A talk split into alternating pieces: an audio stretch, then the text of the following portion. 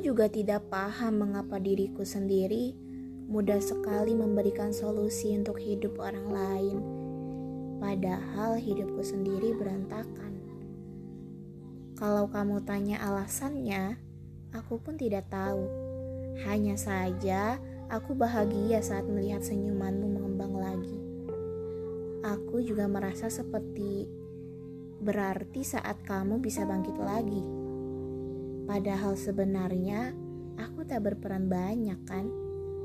Kalau kamu tidak ingin, bisa saja kamu tak mendengarkanku, bukan?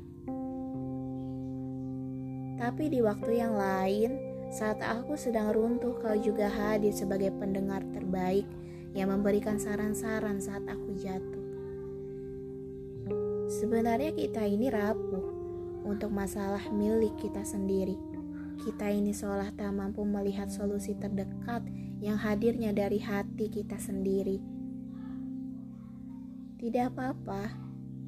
Ada yang belajar hidup dari membantu orang lain, ada yang belajar hidup dari hanya menjadi pendengar.